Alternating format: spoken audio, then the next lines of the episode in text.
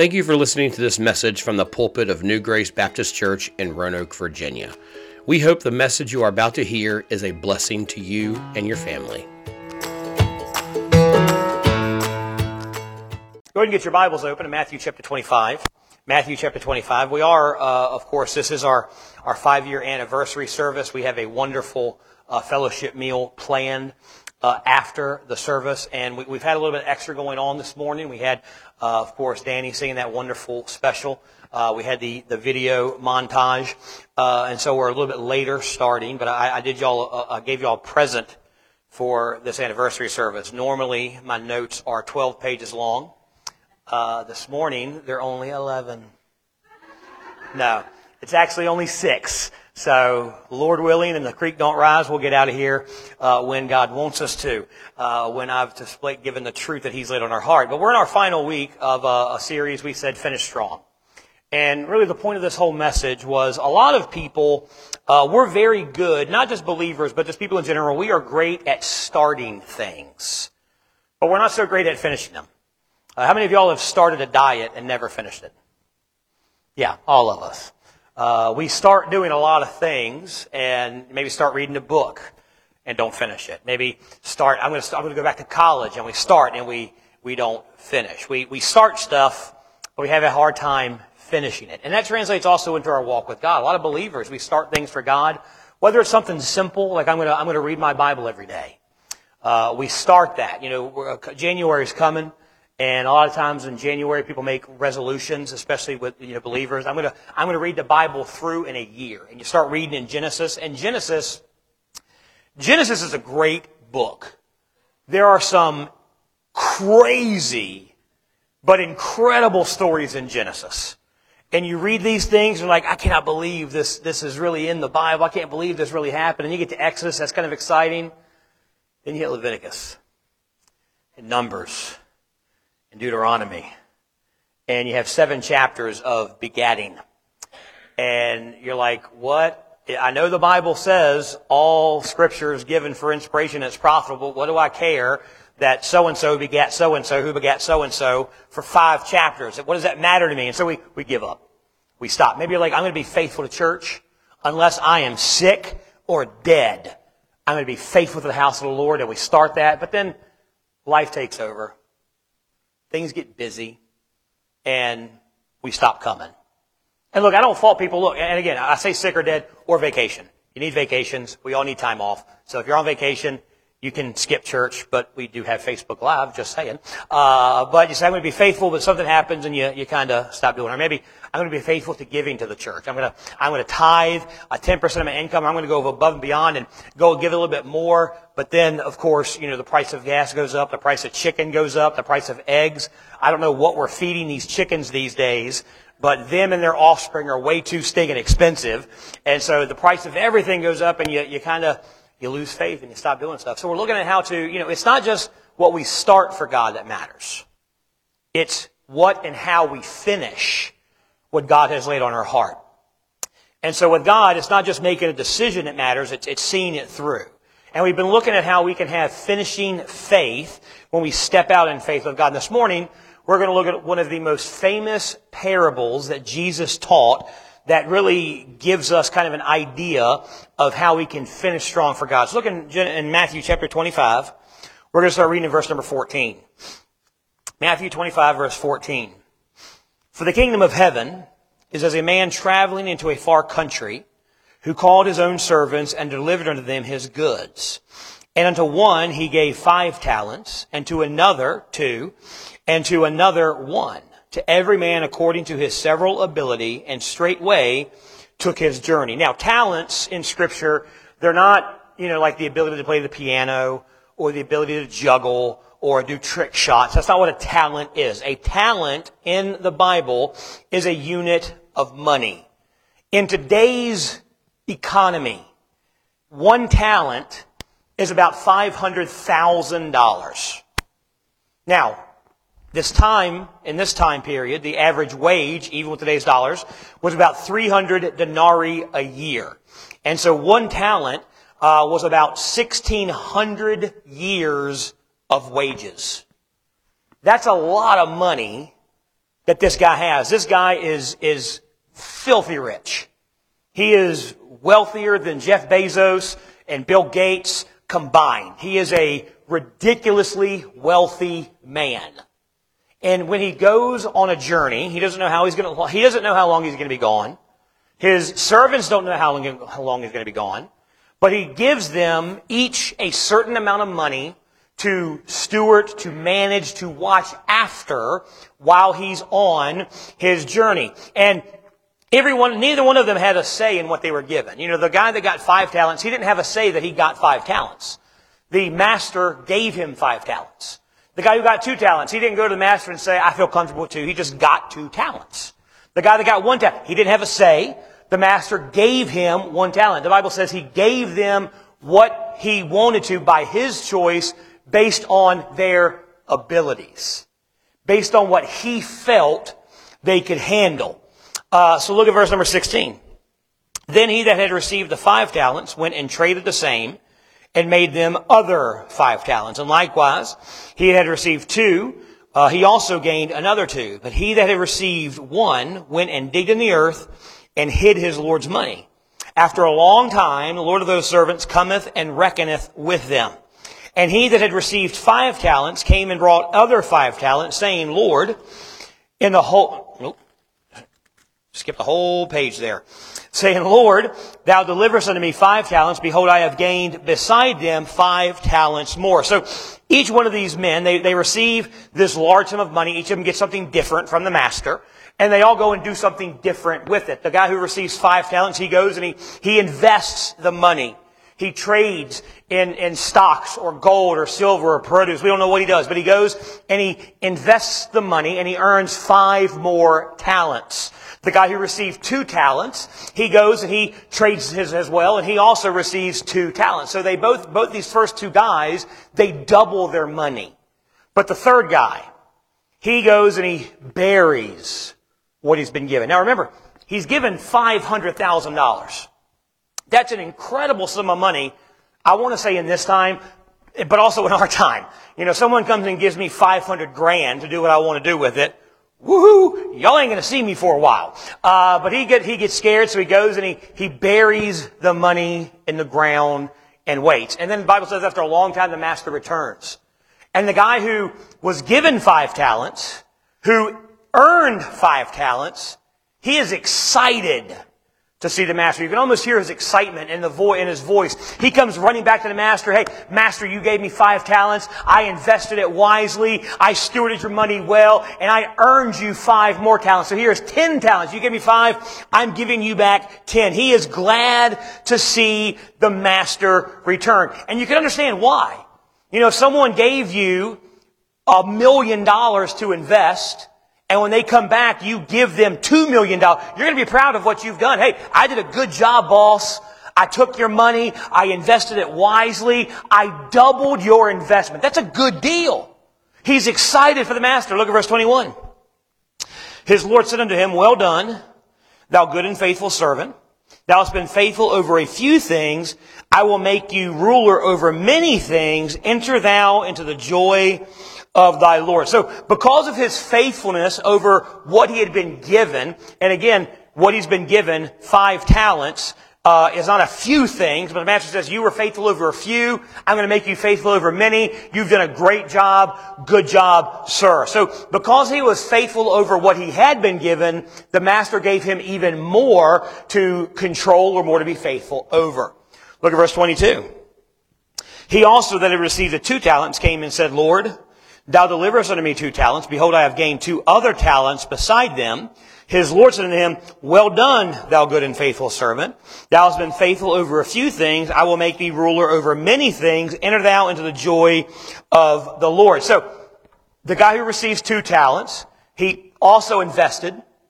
He also did well. And he, again, doubled the master's money. Now, he didn't have as much to give back as the guy that got five talents, but he wasn't given as much.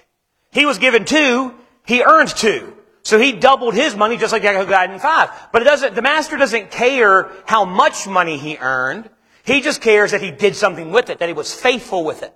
And he goes, exact same statement. You've been faithful over a few. I'm going to make you faithful over many. Enter into the joy of the Lord. So the guy who received five, he's eager to see the master return because he did well. He worked. He's, he's, he did what the master wanted him to. He invested. He earned five more. The guy who received two, he was happy to see the master come because he had invested it. He had worked hard. He had doubled the master's money and had been good with what he had been given. Now we come to the guy who had been given one. Look at verse 24. Then he which received the one talent came and said, Lord, I knew thee that thou art a hard man, reaping where thou hast not sown, and gathering where thou hast not strawed. And I was afraid, and went and hid thy talent in the earth. Lo, there thou hast, lo, there thou hast, that is thine. So there's a, a different tone with this servant. He's not excited. He's scared. Now, did he lose the master's money? No. He didn't make a bad investment and lose everything. He didn't waste it. He didn't party and spend the money on, on, on frivolous things. He didn't, he didn't waste the master's money at all. He, he hid it away. And so when the master returned, he gave the master back what he had been given. Gave him everything back. But he didn't earn anything. And he knows that the master's not going to be happy about this. So look at verse 26. His Lord answered and said unto him, Thou wicked and slothful servant. Thou knewest that I reap where I sowed not, and gather where I had not strawed. Thou oughtest therefore to have put my money to the exchangers, and then at my coming I have received mine own with usury. Basically what he says here goes, if you knew that I'm a, I'm a hard man. You shouldn't have dug a hole and buried my money. You should have put it in the bank where I could get some interest on it. At least if I'm earning, you know, 0.1%, I'm going to get something back, but you didn't give me anything back. You, you didn't use my money for anything productive. Verse 28, therefore, take therefore the talent from him and give it to him which hath ten talents. For unto every one that hath shall be given, and he shall have abundance, but from him that hath not shall be taken away even that which he has and cast ye the unprofitable servant into outer darkness. There shall be weeping and gnashing of teeth. So this servant was condemned. He was punished, not for what he did, but for what he didn't do. See, we think sin and wickedness is always something we do. We say something we shouldn't say. We do something we shouldn't do. We go somewhere we shouldn't go. We watch something we shouldn't watch. And so an action is wickedness. The Bible says here, sometimes God considers us evil and wicked, not because of the things we do, but because of what we do not do for God. What we don't do. A, wickedness can apply to what you don't do as much as you, what you do. Wickedness can, impl- can apply to failing to invest your life for the kingdom of God as a believer. If you're a child of God and you do not invest your time, the talents God has given you, your abilities, and your treasure in the kingdom of God. You're not doing anything wicked. You're, you're, you're still, you know, you're, you're obeying the commandments. You're not living a sinful life. You're a good person, but you're not giving your life for God. God says you are wicked in the eyes of God. Wickedness for those who aren't believers can be hearing the gospel, understanding the Bible says we are all born sinners wicked before the Lord. Our righteousness in our own ability, in our own flesh, in our own, own talents, our wicked righteousness is as filthy rags. But God loved us so much that He sent His Son to live a perfect, sinless life, to die on the cross and absorb the wrath of God for us, and that we, as, as people, all we have to do is accept the death, burial, and resurrection of Jesus Christ as payment for our sins, and then we have eternal life with God, and then we have a relationship with the Father, and wickedness can be hearing that, knowing that, and ignoring that. It's not always what you do, it's what you don't do for God that can condemn you, that can hurt you. So why didn't this servant invest what he had been given by the master into the master's work? Well, it probably felt risky. Investments are risky.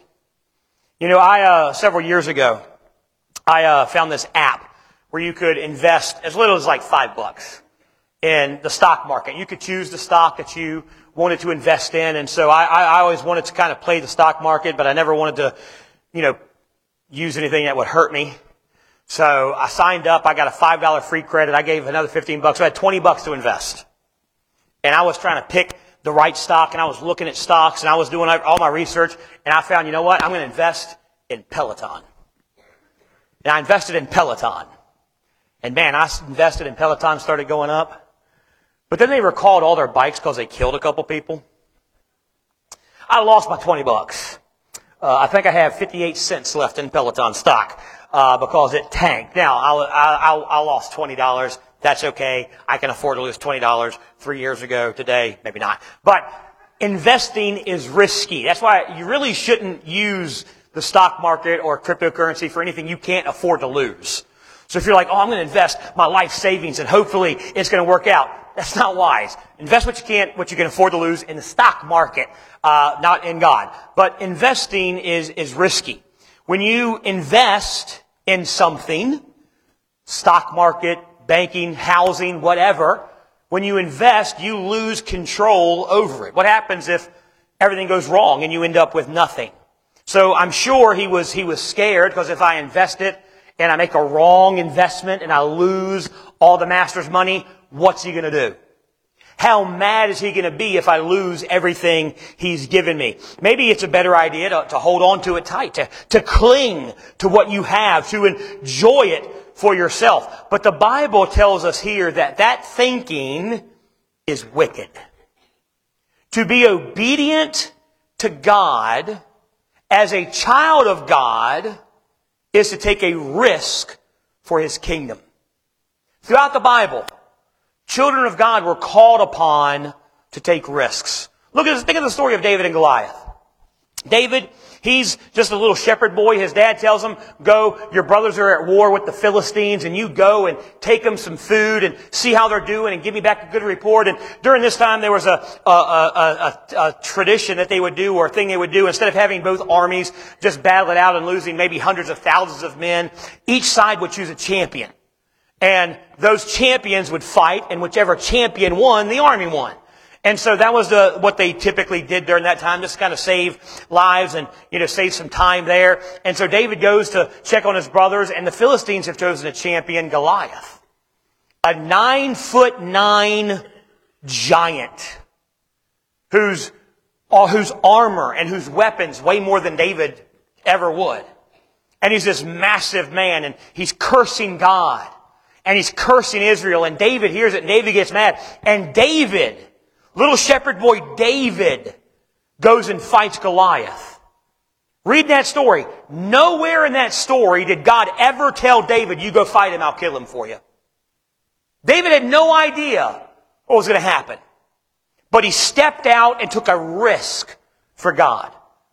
In 1 Samuel chapter 14, there's a story about Jonathan and his armor bearer. And again, the Philistines and the Israelites are at war, and the Philistines are out, the Israelites are outside of a Philistine garrison. Inside this garrison, there's about a thousand Philistine soldiers, hardened, trained men. Day, uh, Jonathan goes to his armor bearer and says, Hey, here's what we're going to do. We're going to sneak over the wall at night, and we're going to attack, just me and you. Nobody else. Me and you, we're going to sneak over the wall, we're going to attack the Philistines and we're going to destroy them. We're going to kill every single one of them. And here's what he says when he's talking to his armor bearer.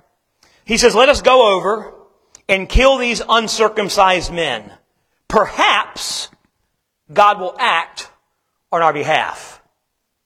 That is not the most encouraging pep talk you can give before you go into battle. Hey man, here's what we're going to do. We're going to go, we're going to sneak over the wall, we're going to fight them Philistines, we're going to kill them. Maybe God will be with us, maybe He won't. He had no guarantee that God was going to be with him. But he trusted God, he took a risk, and God followed his path. I think of Queen Esther. Queen Esther, when she has to go before the king to beg for the life of the Israelite people because of the plot that was put in place by a wicked man to destroy him, she had no idea what was going to happen. She knew that the law said if the queen were to go before the king without being invited, then she would be killed. But she did it anyway, and she says, I'm going to go, and if I die, I die. I have no idea what's going to happen, but I'm taking a risk for God. Paul's entire ministry was one risk right after the other. He never knew what was coming, but he trusted God and he took a risk. The early church was a group of believers who risked everything for God. In that time, they had no right to exist. Every time they preached, every time they made a convert, every time they had a prayer meeting, they were in danger of being arrested or killed by the Roman or the Jewish authorities. But they risked everything for God. John Piper says the Christian life is a call to risk. You either live with risk or you waste your life. God rarely gives his followers, his children, a guarantee of success. He just calls us to follow him. He doesn't say, hey, follow me and start this ministry and it's going to be successful. It's going to work out great for you. Everything's going to be great. He just says, just follow me. Take up your cross and follow me. You know, also, not only see people in the Bible taking risks, we see what happens when people refuse to take risks for God. What about the children of Israel? They've escaped Egypt. God has led them out through the Red Sea. They've seen an incredible miracle as the Red Sea parts and they walk through on dry ground. They turn around and God closes it up and destroys the Egyptian army pursuing them. They're leaving Egypt burdened down with the, the gold and the wealth of Egypt. Their enemies are killed. They get to the promised land. They send in 12 spies to see what's going on. 12 spies come back and 10 of them, they don't, they, they tell the truth. Yeah, there's, there's a lot of, the grapes over there are the size of volleyballs. Now they didn't have volleyballs, but the grapes there are, are huge plenty of food, great land, but there's a lot of enemies in the land. There's a lot of giants in the land. Two of them say, yeah, there's, there's giants in the land, but we got God. What do we got to fear? The Israelite nation listened to the 12, the 10 spies and didn't go in. And God said that they listened to their evil report. Their report, their report was 100% truthful.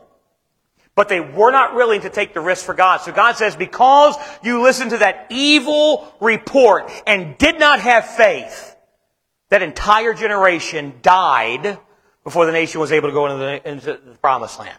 They had to wander in the desert for 40 years because they were not willing to take the risk.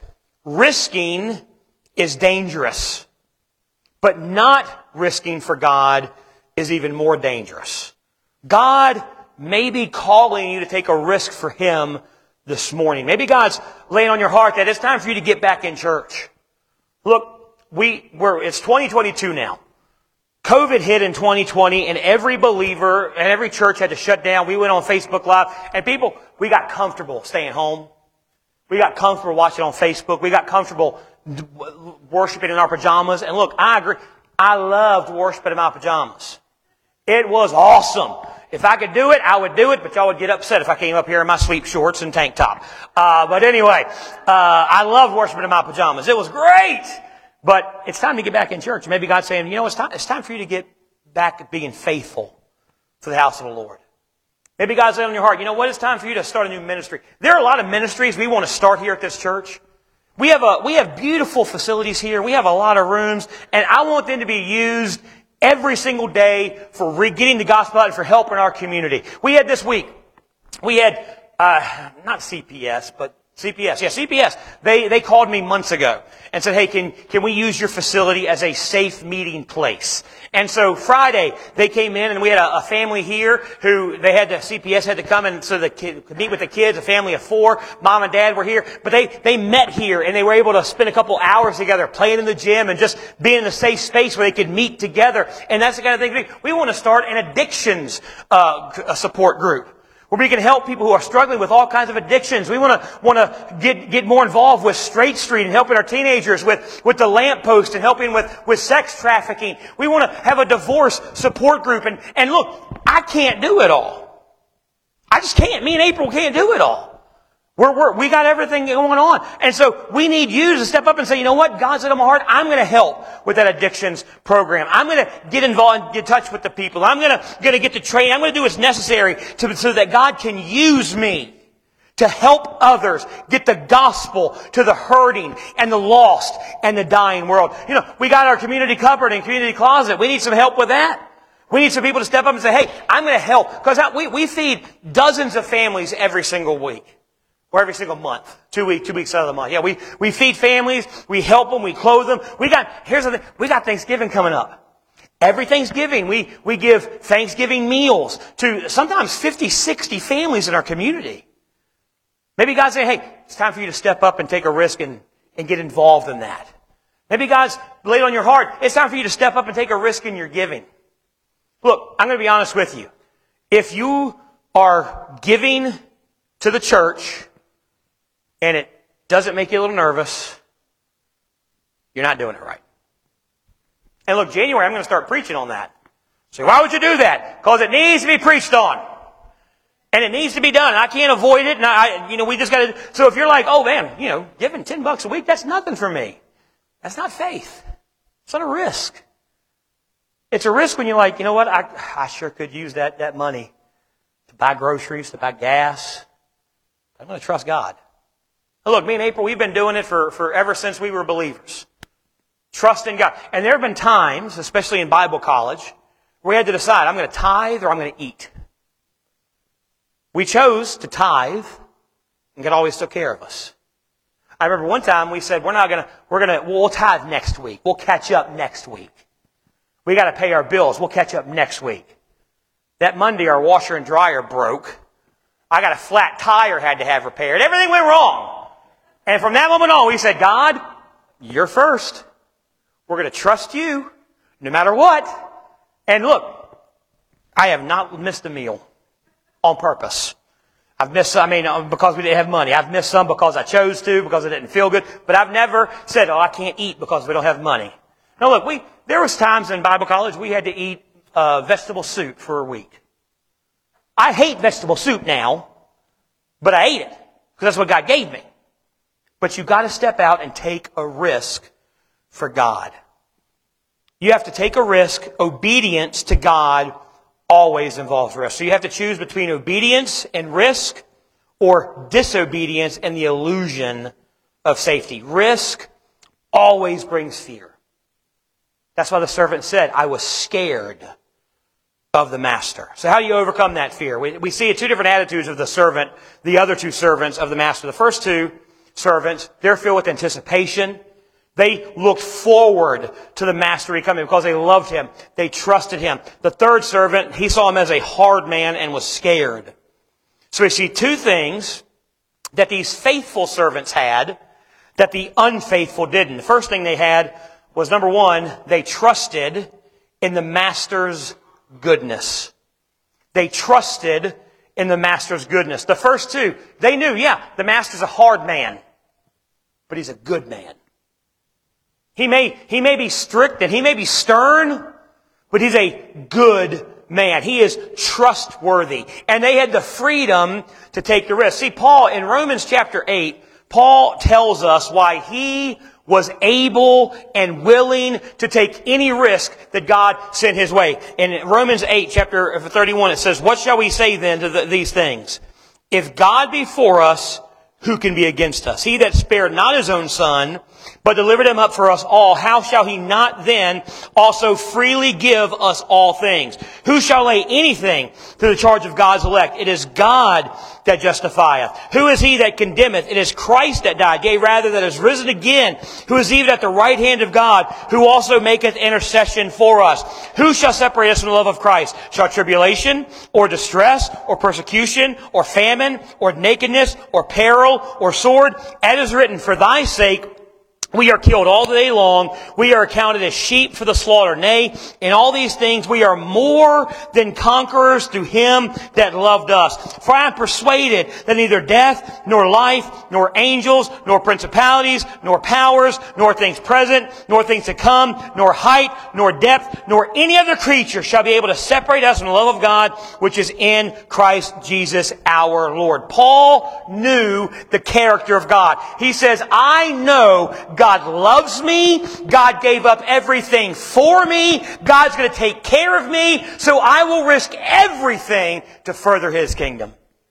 I will risk everything to share that love with the lost and dying world. The cross shows us how much God loves us. When we read the story of the cross, and look, I've told y'all before, and we got Lord's Supper coming up in a couple weeks, and we're going to talk about it again. The, the cross and the pain, the agony, the physical torture that Christ went through is incredible.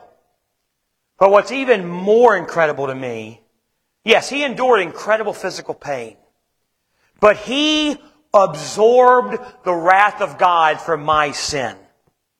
He took the punishment that was due to me and due to you and due to everybody in the world. He went to hell so I wouldn't have to. He died instead of me, was buried, and rose again to redeem me to God the Father. And if He loved me enough to suffer the pain and the agony of the physical torment, but if He loved me enough to allow my sin to be placed on Him and have fellowship with God the Father broken for a little while, if He loved me enough to endure that for me, why wouldn't I risk anything for Him? He showed how much He loved me. He showed that he was willing to do anything for me, so why wouldn't I do anything for him? The cross shows how much God loves the world. Not just us. God didn't endure that just for a few select good people.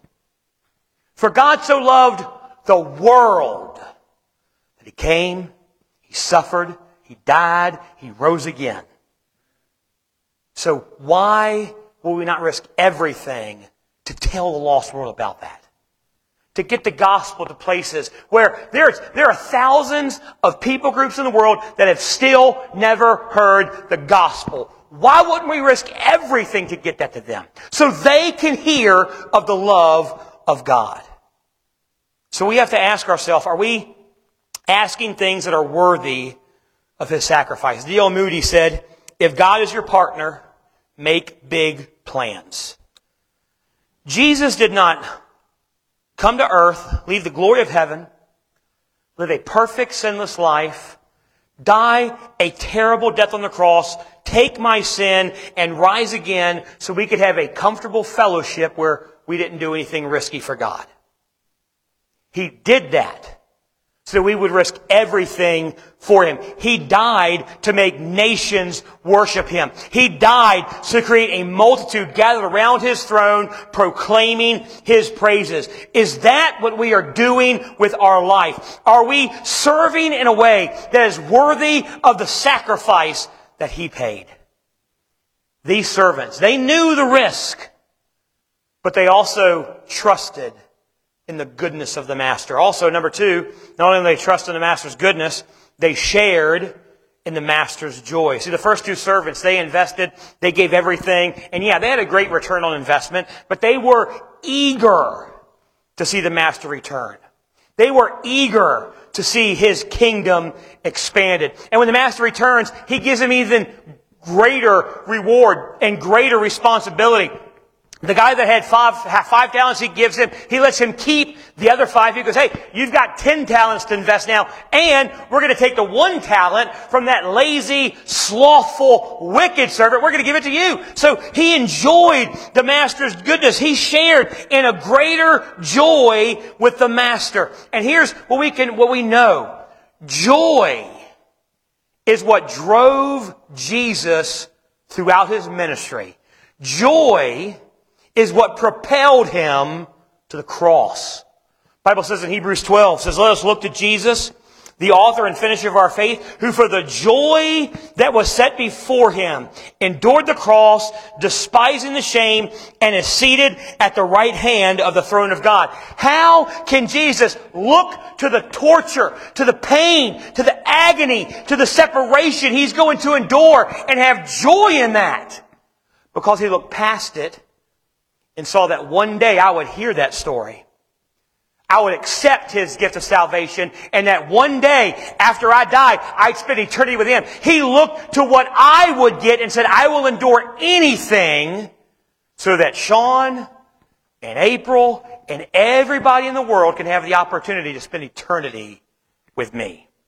He suffered so we could have joy. And that's what gave him joy. As a parent, we understand that. We understand, you know, so as a parent, we have to make sacrifices for our children so they can have it better than we had it. And we all, all of all, every parent wants their kid to have it better than they, and look, I don't know why, because, you know, as a Generation X, we turned out pretty awesome. Uh, with just, you know, Nintendo 64 and three channels on TV, and the president was on, you were done for the day. We turned out all right with riding our bikes. You know, and I remember in the summer, me, me, and my, my neighbor Alex, we'd get on our bikes and we'd ride, and we wouldn't come home till after dark. We'd ride all over Rustburg. We'd make it to Lynchburg sometimes. And you know what? My mom never one time wondered or worried about where I was. I don't know. I don't know if I should be offended by that or not. But we made it back every every time. We and, and us, me and April, we won't let our kids leave our street. But hey, can I ride my bike around the neighborhood? No. You can ride right in front of this 50 yards in front of our house. That's all you can do. Because I don't trust people. But you know, we want to give them more than what we had. We want to have them have a better life than we had. And so we, we sacrifice so they can have. But no sacrifice a parent has ever made compares to the sacrifice that Jesus made for you. What he endured so we could have joy. So we could have eternal life. So we could have peace with God the Father. He gladly suffered to save me. When we risk for God, we share in the joy of His kingdom. And we, we enjoy, we share in the joy of His kingdom being built for His glory. Walking with God requires more than most Christians give to God. It requires more than Sunday morning and Sunday night worship. It involves more than putting a little money in the plate. It involves more than what most of us are willing to give. It requires us to take risks for God, for His kingdom, to step out in faith for His glory. And we can do that because we know we serve a good master who loves us, who died for us, and who will never leave us. We can share in His goodness when we take risks for Him because we know we share in His joy. So we as believers, we need to step out, take a risk, and do something for God. Maybe you're here this morning, you're not a believer. But God's laid on your heart. It's time for you to step out, take a risk, and accept His gift of salvation. It's a free gift. There's nothing you gotta do for it. You can't earn it, so it was given to you freely. All you gotta do is believe that you were born a sinner, condemned to hell because you're an enemy of God. But He came, He lived a perfect life, he died in your place, and all you got to do is accept His gift of the death, burial, and resurrection of Jesus as payment for your sin. And when you put your faith in what He did instead of what you can do, you become a child of God. You are welcomed into the family, no matter what your past is. That's what I love about God. Doesn't matter what you've come from. Doesn't matter what you are. Doesn't matter what, what, what your life is like. You, look, if you knew what my life was like before God saved me, none of y'all would be here. So how do you know? Because I wouldn't go to a church with a pastor by a guy that was like me. I don't know why y'all are here. Don't, don't, please don't leave. But, but doesn't, you know, it doesn't matter what your past is. It doesn't matter what you've come from. It doesn't matter what you've done. Jesus died for all of it. It's time to step out and take a risk and accept His gift of salvation. Because here's the thing. Stepping out and accepting His gift of salvation, there's no risk in that. You may get some ridicule from your family. You may get ostracized from some friends. But you get adopted into a better family that'll never leave you and never forsake you. Take the risk and do something for God. Let's pray. Heavenly Father, Thank you for listening to this message from New Grace Baptist Church. For more information about New Grace, check out our website at www.reachingroanoke.com.